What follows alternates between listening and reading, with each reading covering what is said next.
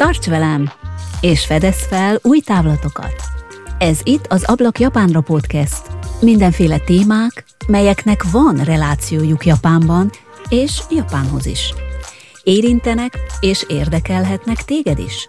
Én Janagi Szava Gyöngyi vagyok, és már hosszú ideje élek Japánban, és mint japanológus próbálok válaszokat keresni a kérdésekre, és a beszélgetéseimmel inspirálni szeretnélek, a mainstreamből kizökkenteni, hogy még több perspektívából nyis ablakot a világra és ezáltal saját magadra is. Fontos elmondanom, ahhoz, hogy a podcast épülhessen és szépülhessen, örömmel fogadom a hozzászólásaidat, a véleményedet és a támogatásodat. Ha van rá lehetőséged, és szívesen segítenél, akár egyszeri hozzájárulással is támogathatod a munkámat. Ennek módját megtalálod a podcast honlapján és az epizód leírásokban is.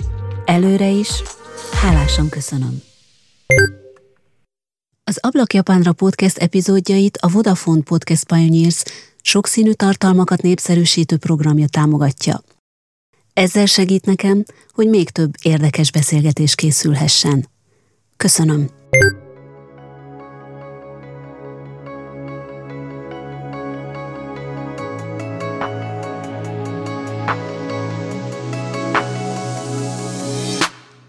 Örülök, hogy ma is találkozhatunk. Köszöntelek, kedves hallgatóm!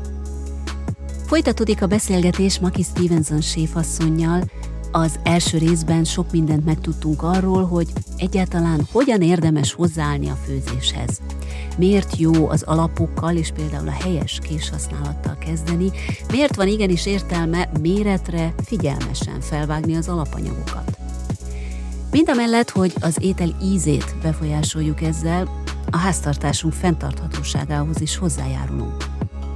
Maki Stevenson talkatív, nyitott személyisége elvarázsolja a hallgatót és kitűnő magyar nyelvtudása révén a dolgok mögött megbúvó, mélyebb gondolati összefüggéseket is gond nélkül át tudja adni a hallgatóságának. Makiszán egy energikus, öntudatos, ugyanakkor rendkívül szenzitív és megértő séfasszony, aki a tanulói és az iskolái stábja iránt maximálisan elkötelezett.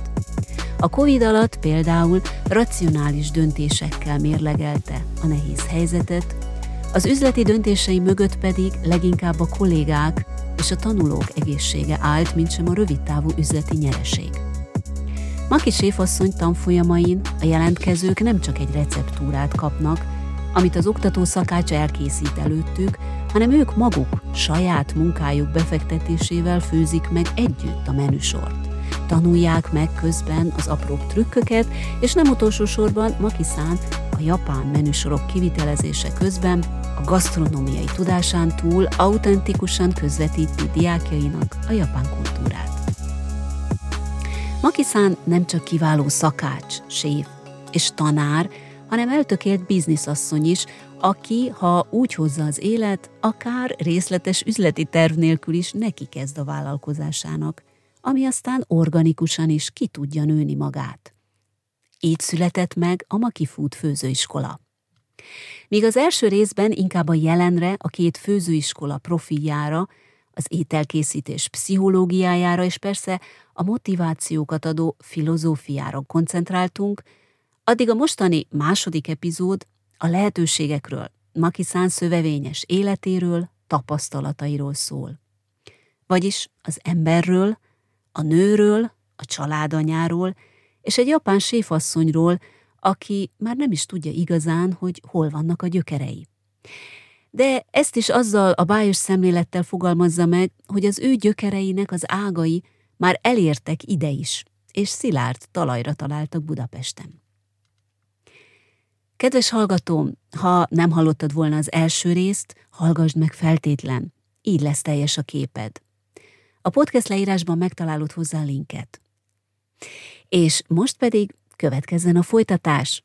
Aki az ablakot kinyitja, mint mindig, Janagi Szava Gyöngyi, és aki folytatva az első beszélgetést, ma is ezen az ablakon benéz, Maki Stevenson, a Maki Food főzőiskola, valamint a Culinary Institute of Europe iskolaigazgató séfasszonya, aki 2017-ben elnyerte a japán konyhaművészet jószolgálati nagykövete címet. főzéssel kapcsolatban még, tehát hogy ugye itt volt ez a COVID, vagy itt van, mert hát még mindig van azért, hogy ez hoz-e olyan változásokat a struktúrában, milyen alapanyagból, milyen ételt, annak az ételnek a stílusa, vagy akár technikai megoldása, tehát én itt most a az újdonságokra szeretnék rákérdezni, ami a világban nagyon trendi a főzés szempontjából, ilyen például a fúziós konyha. Ez a, az orosz, a 18. századi orosz konyhában is már megjelent, amikor ugye a, a francia eh, mhm. ételekkel párosítják, tehát a fúziós konyhának hát röviden az lenne tulajdonképp a lényege, hogy a különböző étkezési eh, kultúrákat eh, összekeverik, vagy hát ebből próbálnak valami valami újat létrehozni, és hát most így a globalizáció idején például a japán konyhának a sajátosságait, és mondjuk a magyar konyhának a sajátosságait mennyire lehetne így nem azt mondom, hogy összekeverni, inkább azt mondanám, hogy kombinálni. Például, hogy akkor mondjuk a magyar konyha ezzel mondjuk még egészségesebb legyen, vagy egy újabb ízvilágot lehessen létrehozni. Hogy ilyenben mennyire ö, gondolkodik Makiszám? Hmm.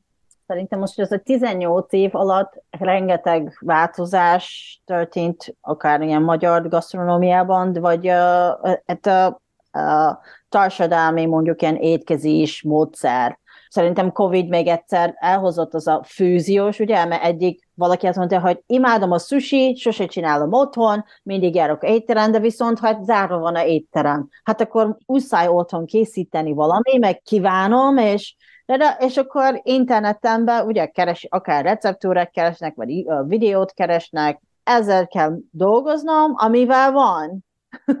Uh-huh, persze. És uh-huh. Szerintem így általában születi az a fűziós, nem, nem csak a kényszerítés, csak így, hogy oké, okay, hát a kreativitás, kicsit olyan, mint a Kalifornia, tudod, tekert, mondjuk. Ilyen avokádó rengeteg, oké, okay, ez a kanikama, az, hát, mint mondhatjuk, ilyen fake, vagy nem, hát nem is igazi halak, de hát ez nagyjából olcsó, és bárhova kapható, majonéz rengeteg van, és ez működik. Annyira működik, hogy kiment Japánba, és Japánba is most valahol mindenhol van a Kalifornia. Szóval ezeket szerintem az a, van, van, természetesen van olyan étel, ami picit ilyen, hogy véletlenül megszülettek, ugye, hogy ilyen véletlenül, és van olyan amit étel, amit hosszú folyamat alatt így lett nem tudom, öt év alatt, vagy, vagy ötven év alatt így Ilyen, lett. ilyen Makiszának ilyen van? Tehát valami, amire így, hogy büszke, hogy valamit például a magyar gasztronómiából beépített, vagy fordítva. Egyáltalán, hogy főze magyar ételeket. Mennyire szereti a magyar konyhát? Én szeretem a magyar konyha. Ritkán főzök magyar konyha. Hát nyáron főleg. A nyári magyar konyha jobban szeretem, mint a téli. Volt, amikor annó székelykáposztát csináltam, nagyon sokat. Nem tudom miért. Mert az nagyon, nagyon finom, igen, én is nagyon is, szeretem, igen. De tényleg nagyon rendszeresen. Um, de nyári, igen, de, de tényleg én nem készítem semmi, ami nagyon komplikált. Általában tényleg házi konyha, szóval akár a főzelék, főleg ilyen nyári zöldséges főzeléktől kezdve töltött paprika, meg ilyenek. A, a családom nem szokott panaszkodni, de biztos nem követem az a hogy mondjam, az a hagyományosan, nem tudom, nem szabad most rakni a paprika, mert égeti, vagy nem tudom, ilyen, ilyen, tudod, van benne picit az a de nagyszülők mindig mondták, hogy Igen, egy kicsit szabad. ez olyan melysín, ez olyan ö, babona, de hogy mi az alapja, azt már ugye nem tudjuk. Tulajdonképp igen, ez a, ez a nagy másik ö, irányzat, ugye japánul ez lenne a bunshiriori, ami a molekuláris gasztronómia. Nem tudom, hogy Makisan tudja-e, hogy hát ennek is a, az agyszülöttje, vagy hát az elindítója, az egy magyar volt, nagy irodalom az francia néven ismerteti, mondom is, Nikolá Kürt, tehát ugye ő Kürti Miklós fizikus volt, aki elmondása szerint, illetve hát ez őtőle származik ez a mondat, ezt most idézném, hogy szomorú, hogy ma többet tudunk a csillagok belső hőmérsékletéről, mint egy rizsfelfújt belső hőmérsékletéről. A fáma szerint eh, Kürti Miklós hát azon kísérletezett, hogy a rizsfelfújtat, rizsfelfújtat szeretett volna készíteni, és nem jött neki össze a recept alapján csinálta, és ugye a sütésnél, vagy bármi miatt nem jött neki össze, mindig összeesett mi volt az oka. És hát ez a tulajdonképpen ez a molekuláris gasztronómia, ami a konyha művészetet a kémiai tudományjal, tehát konkrétan a tudomány, a fizikai, kémiai tudományokkal köti össze, és pontosan így akkor most már eh, magyarázatot találhatunk arra, eh, babonás dolgokra, hogy ezt ugye tudományosan akkor meg lehet magyarázni, hogy bizonyos munkafolyamatoknál miért éppen azt kell csinálni, amit csinálunk. Olyan eljárásokat, olyan eszközöket használnak a, a konyhaművészetet itt a legújabb dolgoknál, mint ugye az alginatek, vagy az agar-agar, meg szifonok, tehát ilyen krémesítik, pépesítik, nem tudom, a spenótot, tehát a spenót hab lesz belőle, tehát olyan formákban tálalják az ételeket, amit eddig még élő ember ugye nem kóstolt, meg ilyen zselésített állapotban hoznak be olyan hús kombinációkat. A lényege a dolognak, hogy egy új utat nyitott egyáltalán az ízvilág szempontjából, tehát olyan ízeket tudunk párosítani is akár, amit eddig nem mertünk. Vanília fagylajtot leöntik a szójaszósszal. Ezt első hallásra azt mondaná az ember, hogy Jézus Isten ebből mi lesz, meg meg sem meri kóstolni sok magyar szerintem, és hát ebbe a történetbe én most bele szeretném építeni, bele szeretném mondani ezt az umami ízt mm. is, ugye, ami mm. most hát az egész világban, mint umami névként, tehát a japán szóval eh, honosodott meg, ettől lesz valami finom. Mm. Hogy ezekre az újdonságokra Makiszán hogyan reagál?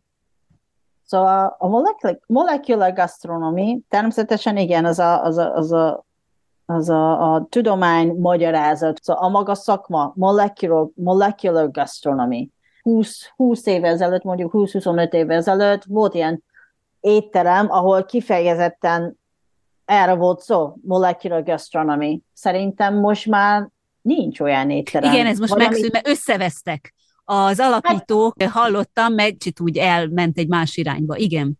Vannak szerintem a, a szakács karrier és a hosszú karrierről gondolva, van olyan a, a pont, a pillanat, amikor kicsit mindig tudod, visszakerüljünk az a, az a, az a eredeti, vagy uh-huh. az a kezdésnél, kicsit tényleg körbejárunk, csináljunk, tudod, hogy répa ne legyen narancssárga, de fehér legyen, és olyan állaga legyen, mert mit tudom én, és akkor rájön egy pont, amikor figyelj, a répa tökéletes, hogy így, miért kell változtatni, miért kell háromszög lennie, miért kell, nem tudom, szárítani, mi lenne, hogy csak így hagyjuk, ahogy van a természetben, és próbáljunk ez csak így az a saját umami, természet íz. Próbáljunk így főzni, hogy, hogy olyan szósz, vagy olyan alaplével, akár mellett lévő ilyen a íz, hogy próbáljunk, hogy hogy lehet ezt jobban kihozni, az a, az a természet íz, a répanak a természet is, úgyhogy ne, ne, ne valami újdonság, ne, ne, ne legyen az a, a játék, hogy valami teljesen más dolog találjunk ki a répából, pedig a trend, meg minden, hát mindig így visszajön, szóval lehet majd, nem tudom, még 10-20 év múlva megint vissza fog jönni az a nagy trend, de most szerintem visszajött az a pont, amikor az a kicsit rustikus, kicsit természettebb és a otthoni íz, az a home cooking, tudod, amit a család nem tudom, ki volt a nagymama, vagy nagypapa, akár bárki, aki főzött otthon, az a, mint ilyen hazaérkezés, az a illat, az egész érzés. Szerintem most, most ebben a korszakon vagyunk. Természetesen van ilyen, ilyen, ilyen high fine dining, mondjuk, az a, a, a vacsora, meg a menüsor az ilyen elmény.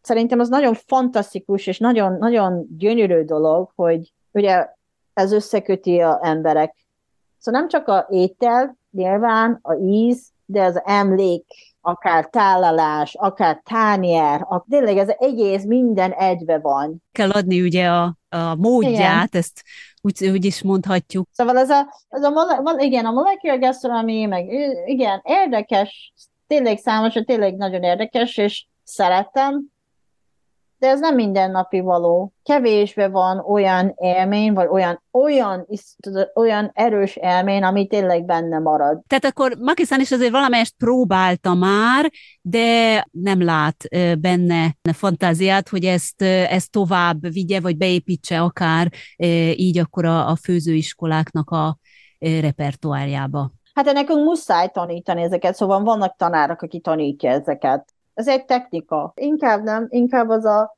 a nagymama fánk, vagy, vagy, vagy palacsintát. Van ilyen, tényleg ez a két szakma. Van a határ mindenhez. Nehéz ezeket. Sokan ezt hiszi, hogy hú, te mit teszel otthon? Tudod? Van, amikor csak főtt rizs és nyers tojás, tamagok, tamagok, akik van. Ma például pont ez lesz, mert ugye nincs otthon a fiam, a, a férjem is dolgozik, szerintem És akkor egyedül lesz. ez egyszerűbb megoldani így, és ugye egyébként Igen. is szeret, és néha miért ne, és akkor Igen. ennyi elég. Igen, ez így van.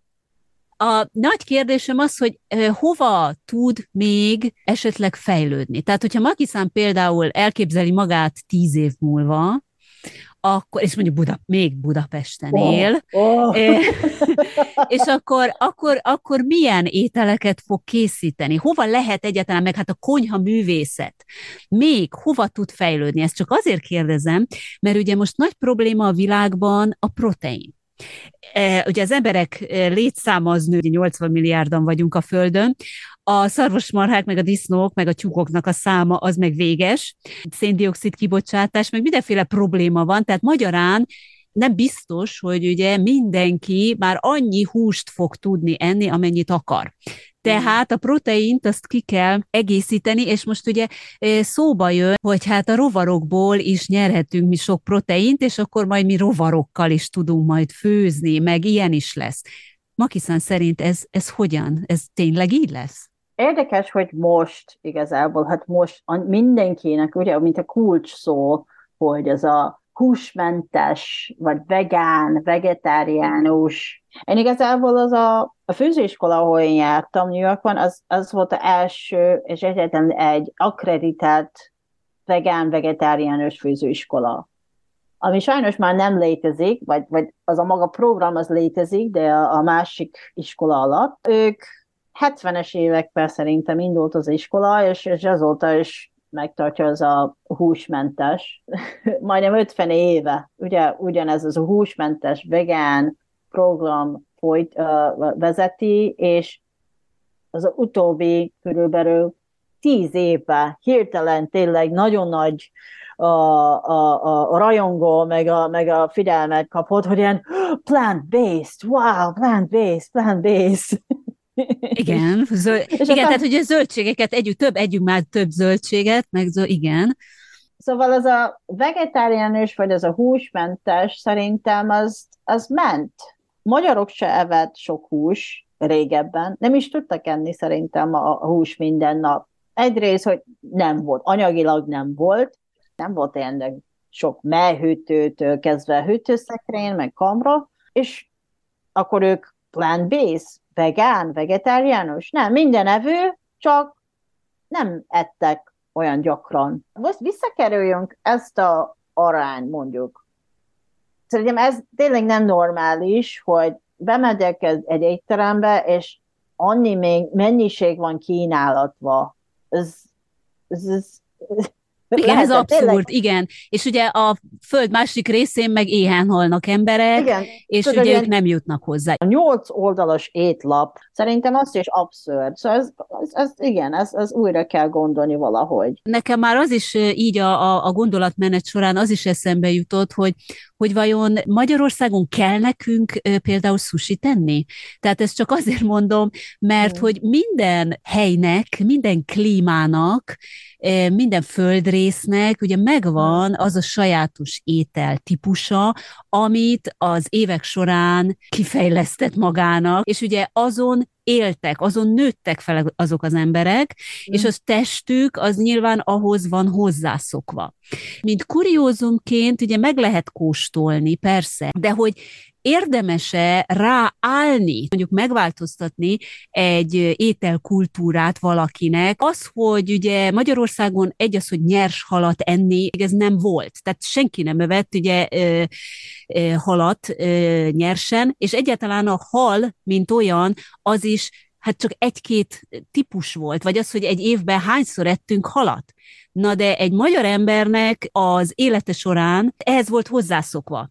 Ez az ő teste, tehát ő, ő így, így, ez ugyanaz, mint hogy az északi szibériaiak fókákat fognak, és akkor ők, ők meg nem esznek zöldséget, és mégis élnek és virulnak. Meg a, a mediterrán étkezés, és a mert ugye ez az egészséges, és jaj, de jó. Meg a másik, hogy ugyanazt az ízt, tehát az, hogy Budapesten valaki eszik egy susit, mhm. az nem ugyanaz lesz, mint amit Tokióban eszik, hiába ugyanaz a feltét van rátéve, mert eleve más a víz, más a levegő, minden más, ezt az ízvilágot, nem azt a aromát fogja érezni, és Japánon belül is, hát ugye a északi részen eszik valaki az ottani unyit például, az ott fogott unyit, meg a ne, tehát teljesen más, nyilván más ízek vannak.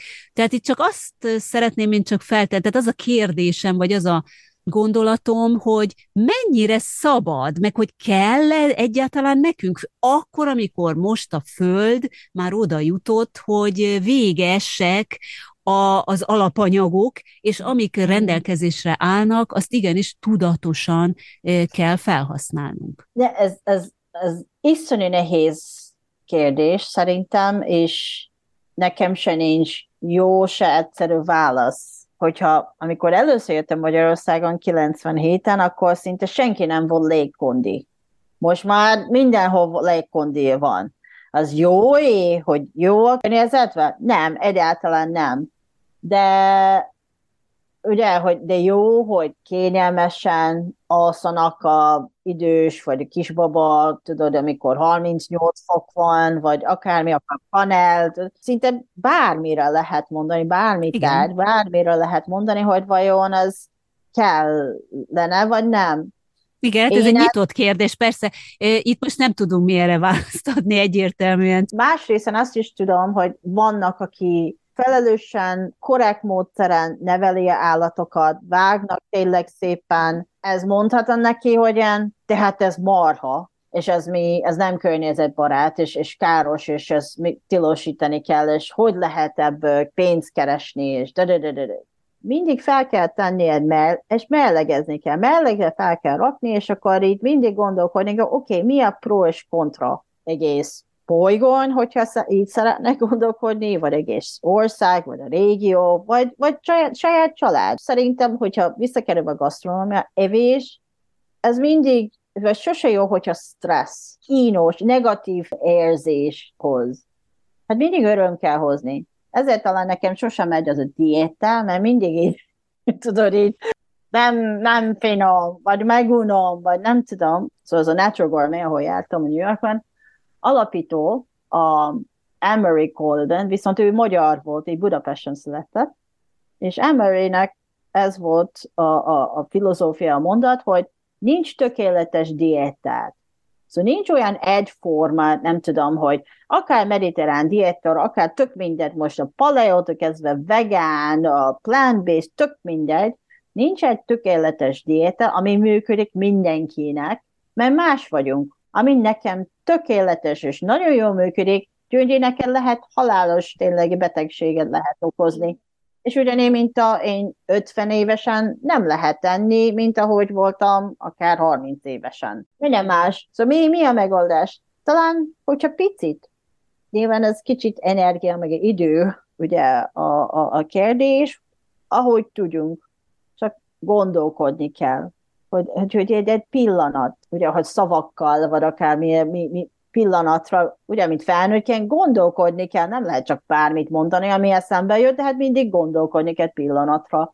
És mi a követmény, hogy fog érezni a másnak, hogyha így mond. Nyilván nem mindig sikerül, és mondom, hogy tényleg én sokszor nem sikerült, de ugye legalább próbáljunk.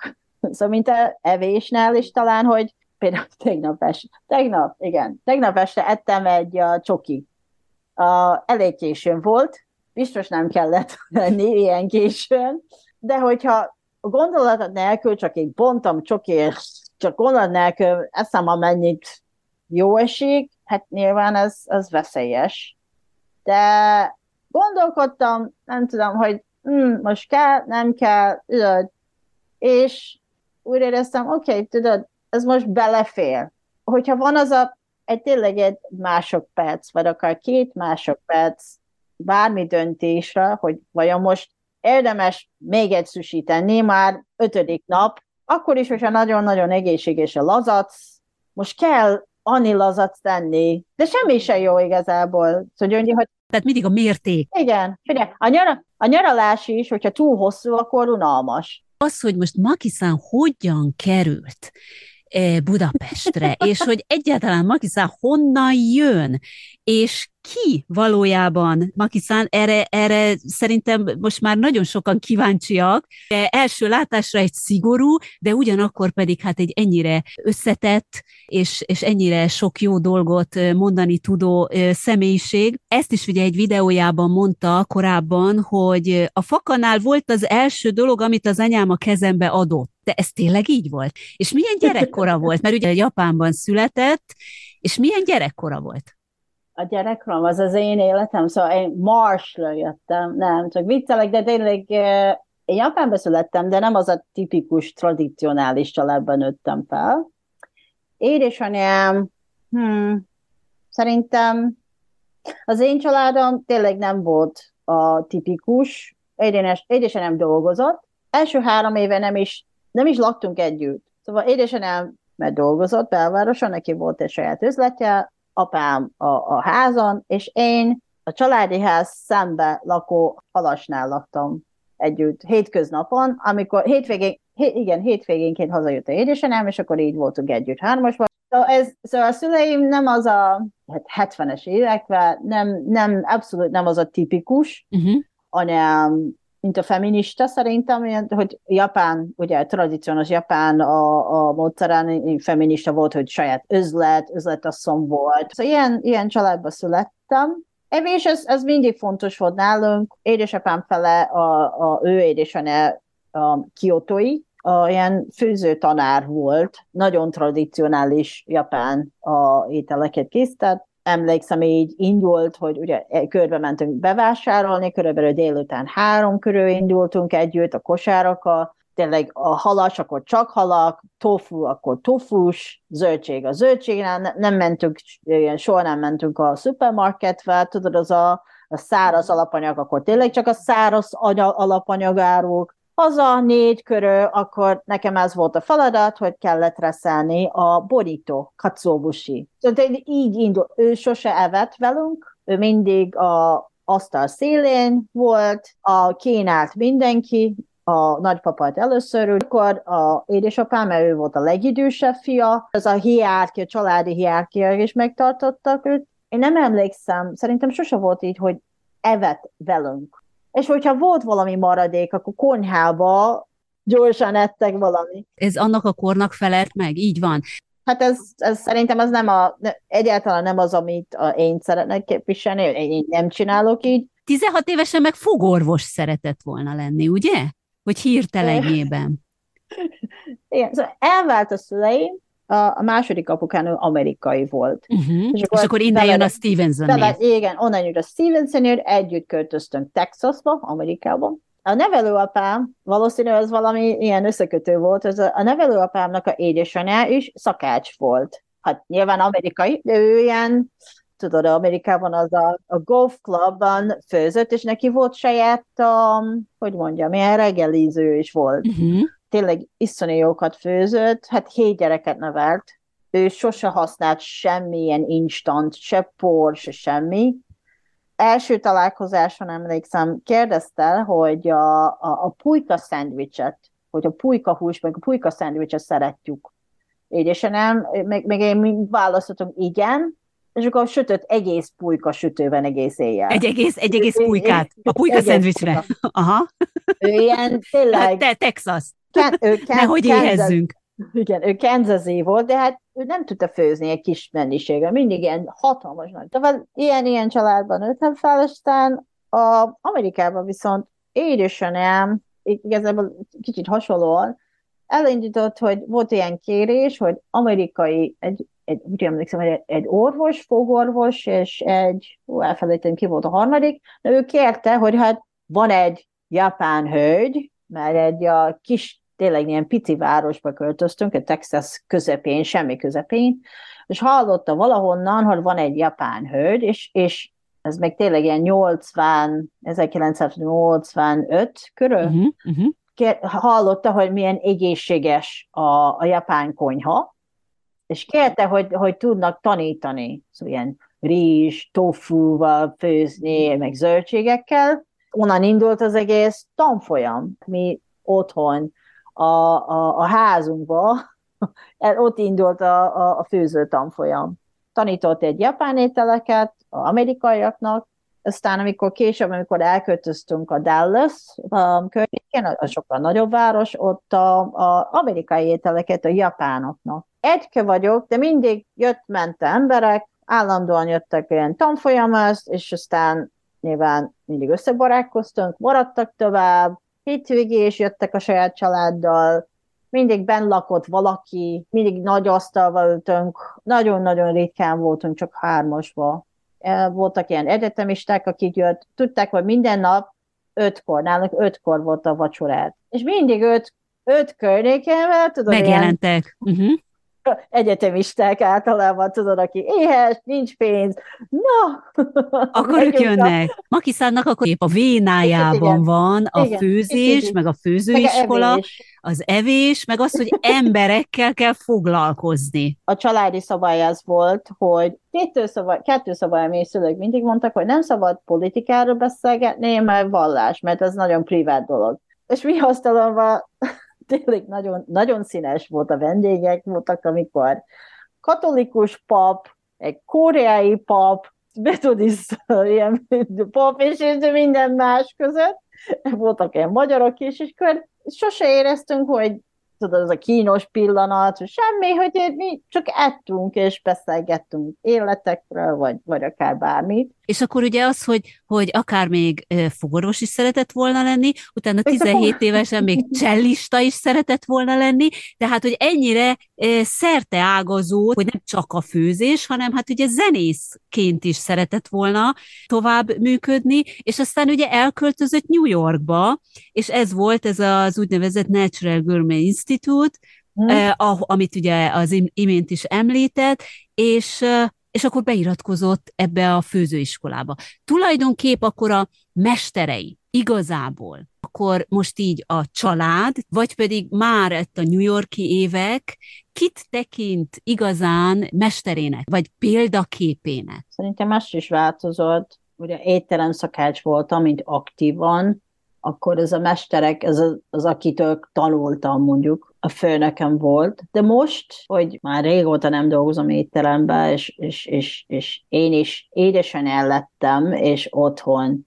Talán inkább a édesanyám. Ő tanult valamennyire, szóval járt főzőiskolába fiatalokkolba, de, de sose dolgozott, mint egy szakácsként étteremben.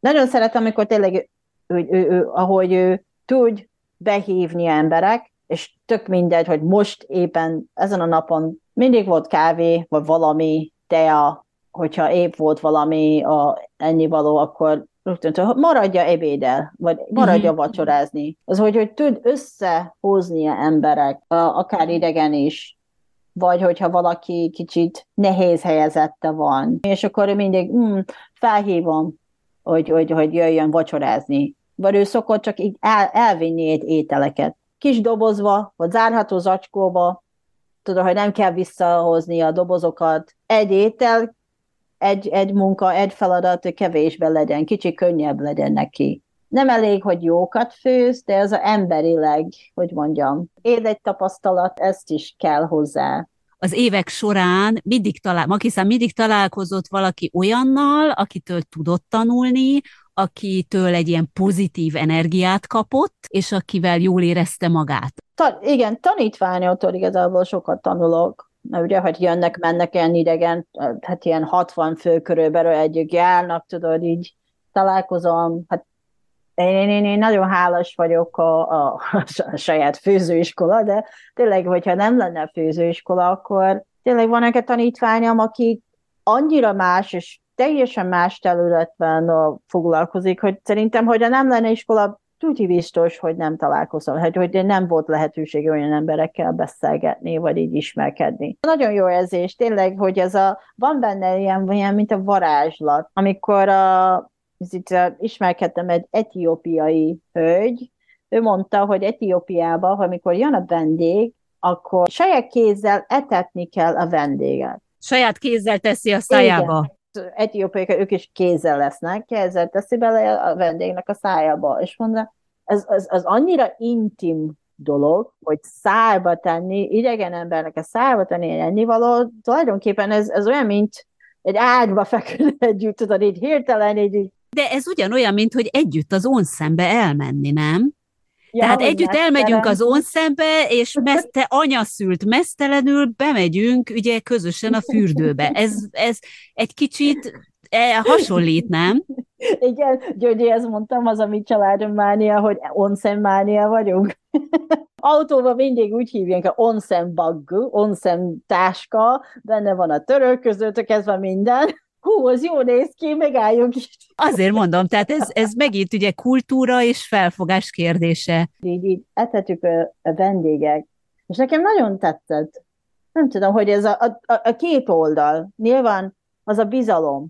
Jó, a Covid biztos azért változott, ezért, hogy feltörnítetted a kezed? Megmostad a kezed? Mit, csinál, mit csináltad azt a kézzel előtte? Vagy nincs semmi kérdés, hogy bízod, hogy ő most finomabb fogok kapni, uh-huh. és szépen eteti. Szóval ilyen, nekem az, az, az, az nagyon, nagyon tetszik. És a, a tanítványomnak is szoktam mondani, hogy a étel, hát öröm is hozhat, hát remélem csak öröm, de, de hatalmas, um, tényleg ilyen halálos betegség is lehet okozni, hogyha nincs jó kezelve. Annyira célozunk erre, hogy ugye, hogy ez a, hogy finom legyen. Szóval ez... Finom, a finomság is ugye relatív. Hát most gondoljunk hmm. arra, na, én legalábbis nagyon sok olyan magyarral találkozom, aki itt Japánban ugye megkóstolja japán ételeket, és mindenki azt, vagy többnyire azt mondják, hogy íztelen. Ugyanakkor pedig hát a japánok többsége Magyarországon eszik valamit, mi ez az intenzív íz? Hát ez már sós, túl van sós. fűszerezve, túl sós. Na most ezek megint csak ugye relatív dolgok, ez az egyik, a másik meg, hogy idő kell ahhoz, hogy egyáltalán elkezdjem érezni az ízeket a japán ételeknél. Tehát, hogy meg tudjam különböztetni, hogy ez milyen íz, az milyen íz. Ugye nyilván egy magyar környezetben, aki elmegy egy japán étterembe és eszik egy, egy japán menüsort, annak nem biztos, hogy át fog menni az, hogy az tényleg milyen ízű, mert hát eleve abban a környezetben van, ugye a magyar ételekkel. Makiszán ezt is egy, egy korábbi interjújában mondta talán, hogy nem érzem tisztán, hogy hol is vannak az én gyökereim. Most ugye idáig, eh, ahogy beszélgettünk, hát e, elindultunk ugye Japánból, aztán eh, Amerikába mentünk, ugye New York, hát aztán majd még visszatérünk itt a, egy kicsit a New Yorki évekre, és hát most ugye Magyarország, de egy ilyen, egy ilyen, meg hát így a beszélgetés során is ez egyértelműen eh, kiderült, hogy egy ilyen körforgásban él Makiszán a világok között. Makiszánnak egyáltalán kellenek gyökerek? Szükség van gyökerekre? Igen, néha úgy érzem, hogy, hogy nem találkol a gyöker, de ezt, igen, azt is rájöttem, de hogyha, hogyha szerencsés vagy, akkor egyenes a gyöker. Ugye tudod, hogy honnan számozik a egész család akar mondjuk, hogy hon, hon, tudod, hogy, hogy melyik város vagy országba születtek, hogy nőtte fel, és így egyenesen van a gyöker. Na de mi van, ha nem vagyunk szerencsések? De hogyha nem vagyunk szerencsés, amit Szóval Japánban igen, Japánban nagyon hogy mindenki úgy, én ezt hittem, az a szerencsés ember, de hát kiderült, hogyha bele, belegondolod, hát az én nagyszülők, meg az a dédnőszülők, háború volt, stb. stb. Ezért, ezért nem volt egyszerű a gyökér. A, vagy lehet ebben a városban született, de hát a szülők nem tudtak nevelni, vagy tudod, ilyen rengeteg olyan sztorit a, a hallottam, a családon belül csak nem mindenki beszélgetnek erre, ugye? Uh-huh és, a, és akkor igazából a gyökér, vagy ez az én gondolataim, vagy úgy érzem, hogy a gyöker, a gyöker, ahol van, úgy érzed, hogy ez a gyökered. Szóval, hát itt vagyok már 18 éve. És talán jön az a időpont, amikor úgy érzem, hát ez a, a gyökernek a egyik része, hát már, már itt van.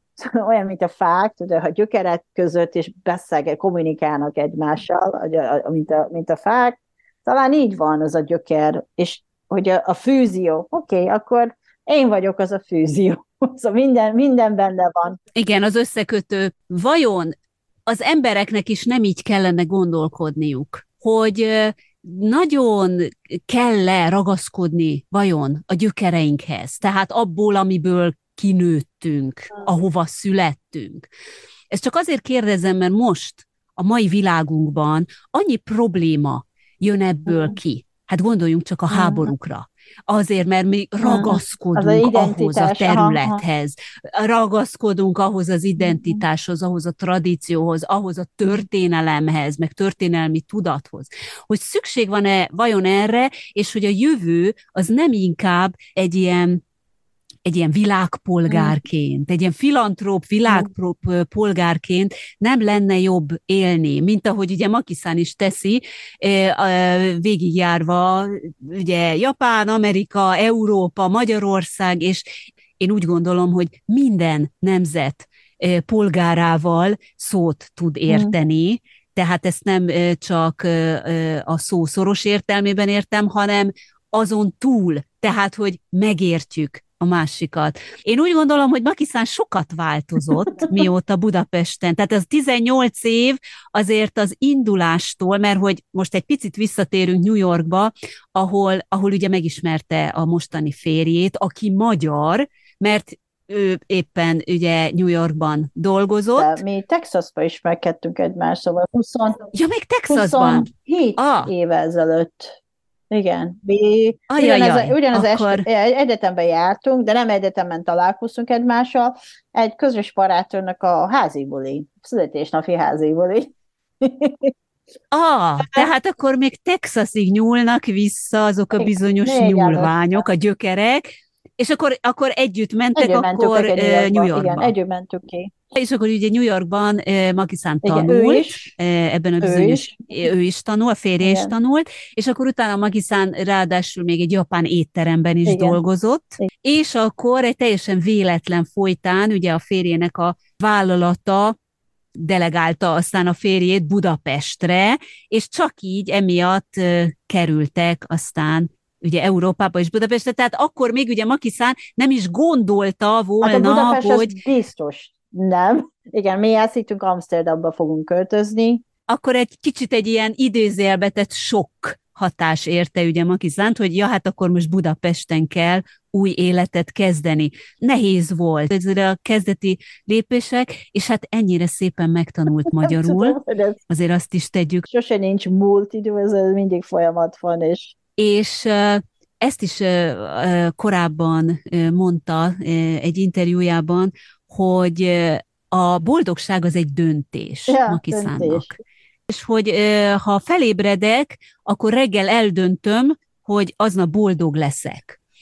És ez is úgy engem megragadt nagyon, hogy a boldogság az egy döntés, mert ez is egy nagyon, nagyon fontos gondolat, azt hiszem, de azért én megkérdezném, hogy Makiszán milyen tanácsot adna azoknak az embereknek, azoknak a hallgatóknak, akik el akarják dönteni, hogy ők boldogok szeretnének lenni, de egy olyan környezetben vannak, hogy ez megakadályozza őket.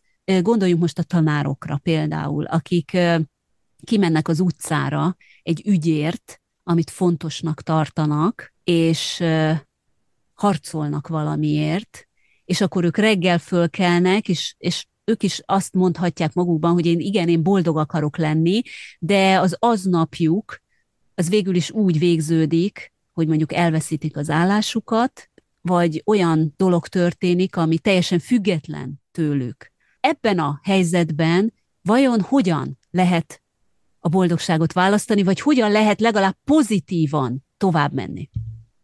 Nem tudom, melyik interjúról mondtam.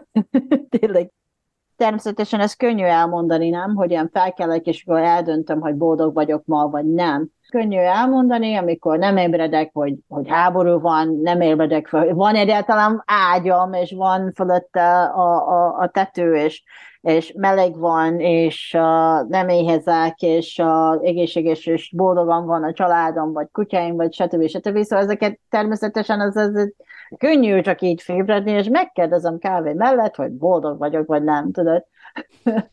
De az a interjú óta, amit tanulok, igen, vannak, vannak ilyen emberek, aki fébredik, és hirtelen minden, ami hogy volt, nem az. Amikor kezdtem segíteni ukrán menekülek családok, akivel most is jobb, jobban, jobb kapcsolata vagyok, szóval például ők is ugyanígy, hogy hirtelen mindig két gyerekek elment iskolába, nem volt semmi probléma, ugyanígy zajlott a élet, hogy táncolni ment a gyerekek, elvitte a fociba, a, olyan boldog anyuka volt otthon, és főzött és takarít, tényleg ilyen normális életebe élt, és akkor hirtelen teljesen idegen országon, két gyerekkel, közködni kell, hogy lesz most kezdett dolgozni, és pénzt kell keresni, és, és aggódni kell, hogy hogy lesz jövőre, de ő nagyon pozitív. A, mindig, amikor szoktam találkozni vele, és akkor kávézunk, és ő annyira pozitív mindig, és csodálkozom, hogy boldognak tűnik természetesen, és biztos van rengeteg panasz, meg más is lehet, de mégis boldog. Például ő biztos döntött, hogy, hogy most boldog leszek, úgy. Makiszán, amikor pessimista. pessimista. Ami sok, igen, de általában pessimista vagyok. Általában pessimista, igen. Japánban is sokan mondják, hogy hát inkább igen. a pessimizmus az, ami ami dívik, mint ahogy Magyarországon is. Na de ezt a pessimizmust akkor Makiszán hogyan fordítja egy ilyen pozitív gondolkodásmódba? Nem tudom. Eszek valami jó. Örömforrás biztos, keres. Egy, egy pszichológus hallgatóval valaki biztos bele fog szólni, ez nem, ez nem egészséges, ez nem... Makiszán hogyan csinálja, amiből esetleg más, tehát a hallgatók többsége is tanulni tud, vagy akár ki tudja próbálni. Tehát akkor itt lehet enni egy finomat. Nekem, igen, de hát lenni valakivel. A fé, nekem férjem, ő, ő a, a nagy optimista, túl optimista néha. Pedig magyar, Pedig igen. magyar, és, és fiammal néha tudod, ilyen, ja, Istenem, papa, megint, tudod. De nagyon mindig ilyen pozitív oldalra hoz. Talán ezt is segít, hogy valakivel lenni, aki picit, hogy egyensúly, hogy vissza... Találjunk magunk mellé azért egy Igen. optimista és szemét, és akkor úgy visszahoz minket. Egy, egy, egy idő picit. A visszatérve, igen, hogy akár tanár, aki elveszted a munkahelyet, és igen, frusztrált. Ezeket minden nekem is aggódó és aktuális téma, viszont nem tudom, hogyha társadalmi problémám ilyenekről van szó, én mindig így próbálok így gondolkodni, oké, okay, fiatal ez a demokrácia, fiatal ez a, ez a ország még, és, és kell még idő. Szóval törelmes kell lennem. Szóval így nagyon egyszerű, hogy mint idegen ember belépni egy országon, és akkor miért ez nem működik, miért ez meg nem megy, miért ez nem érted, miért így van ember, stb. stb. stb. De hát egy apusom 79 éves, neki a ő gondolata, meg az ő szempont, meg ő, az, az neki ez a valóság, ez, ebben öt fel.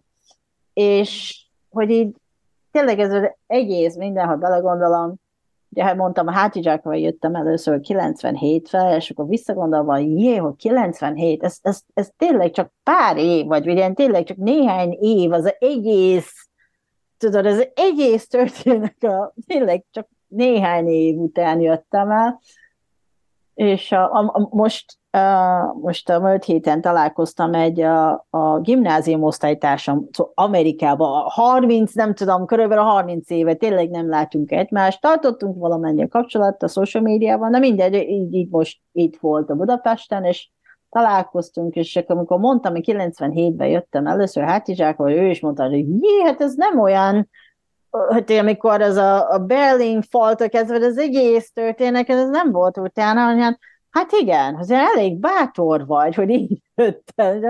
Én nem is gondolkodtam mélyen, csak így megérkeztem nyugati pália udvart, hát izsák meg a hangszeremmel, és akkor gondoltam, hát valami biztos fog menni. Valami lesz. ez talán segít, hogyha van olyan barátja, vagy partner, vagy aki, valaki. És hogyha boldog vagyok, mindig kis dolgokra kell, em, kis dolgokra kell említetni magam. Szóval egészséges vagyok nagyjából, amit tudom. Hát van, de természetesen van minden reggel valamit, tudod, kattan, ka, hogyha kattan valamelyik lába, és akkor mindig csekkolok a másik lába, és kattan, oké, okay, akkor rendben van. Be kell csekkolni a lábakat, mindegyik bekattan-e, rendben van-e.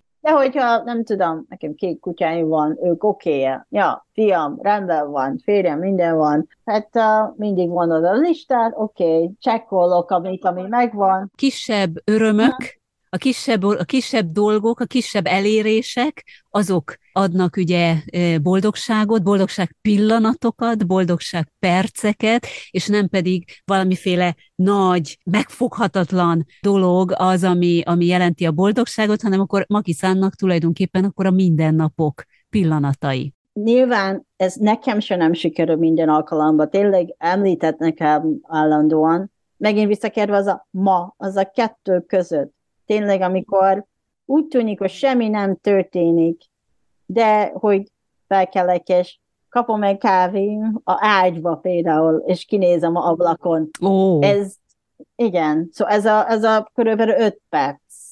A, amikor nem történt semmi, de, de mégis rengeteg dolgokat legalább a fejembe, úgy tudom, hogy fébredek, és ez az egész a procedúra, vagy hogy mondjam, az egész folyamat, az a folyamat.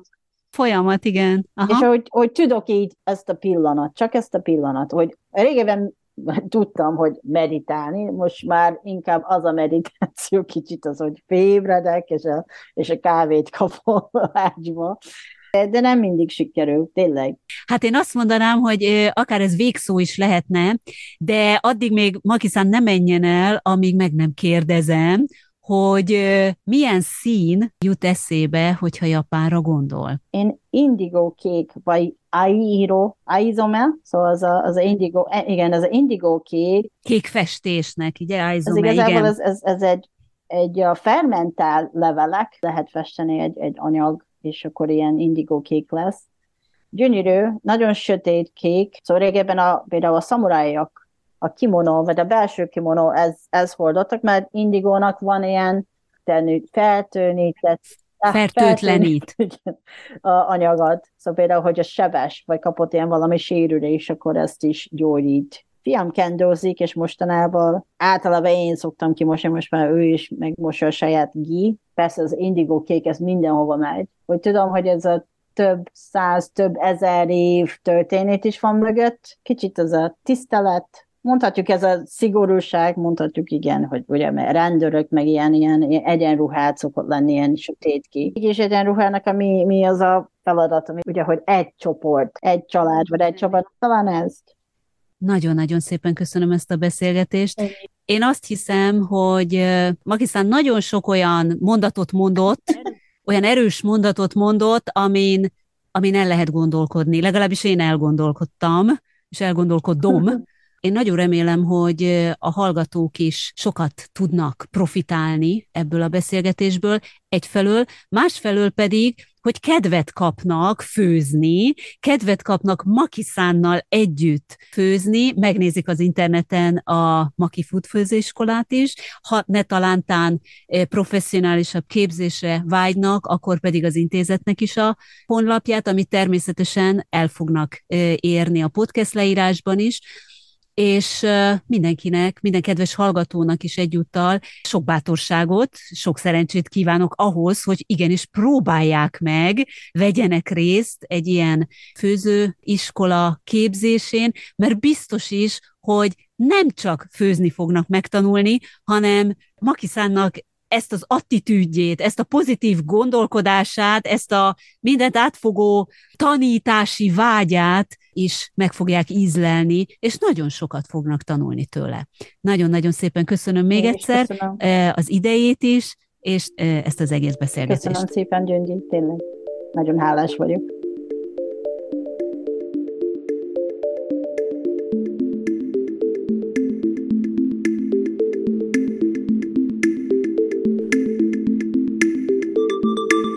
Ma egy újabb ablakot nyitottunk Japánra. Köszönöm, hogy velem tartottál. Az új epizódokat eléred a magyarpodpad.hu oldalon, az Apple Podcast-en, Spotify-on, Google Podcast-en, és gyakorlatilag bárhol, ahol podcastek elérhetőek a neten. Ha tetszett az adás, akkor kövesd kérlek az Ablakjapánra csatornáját, így biztos nem maradsz le a következő részekről. Kérlek továbbá, hogy értékeld is a podcastet azon a platformon, ahol az adást hallgattad. Ezzel segítesz engem abban, hogy mások is könnyebben megtalálják az Ablak Japánra podcastet. Ajánlom továbbá, hogy nézz rá a podcast honlapjára, csatlakozz hozzánk a Facebookon és az Instagramon. A legközelebbig minden kedves hallgatónak a legjobbakat kívánom.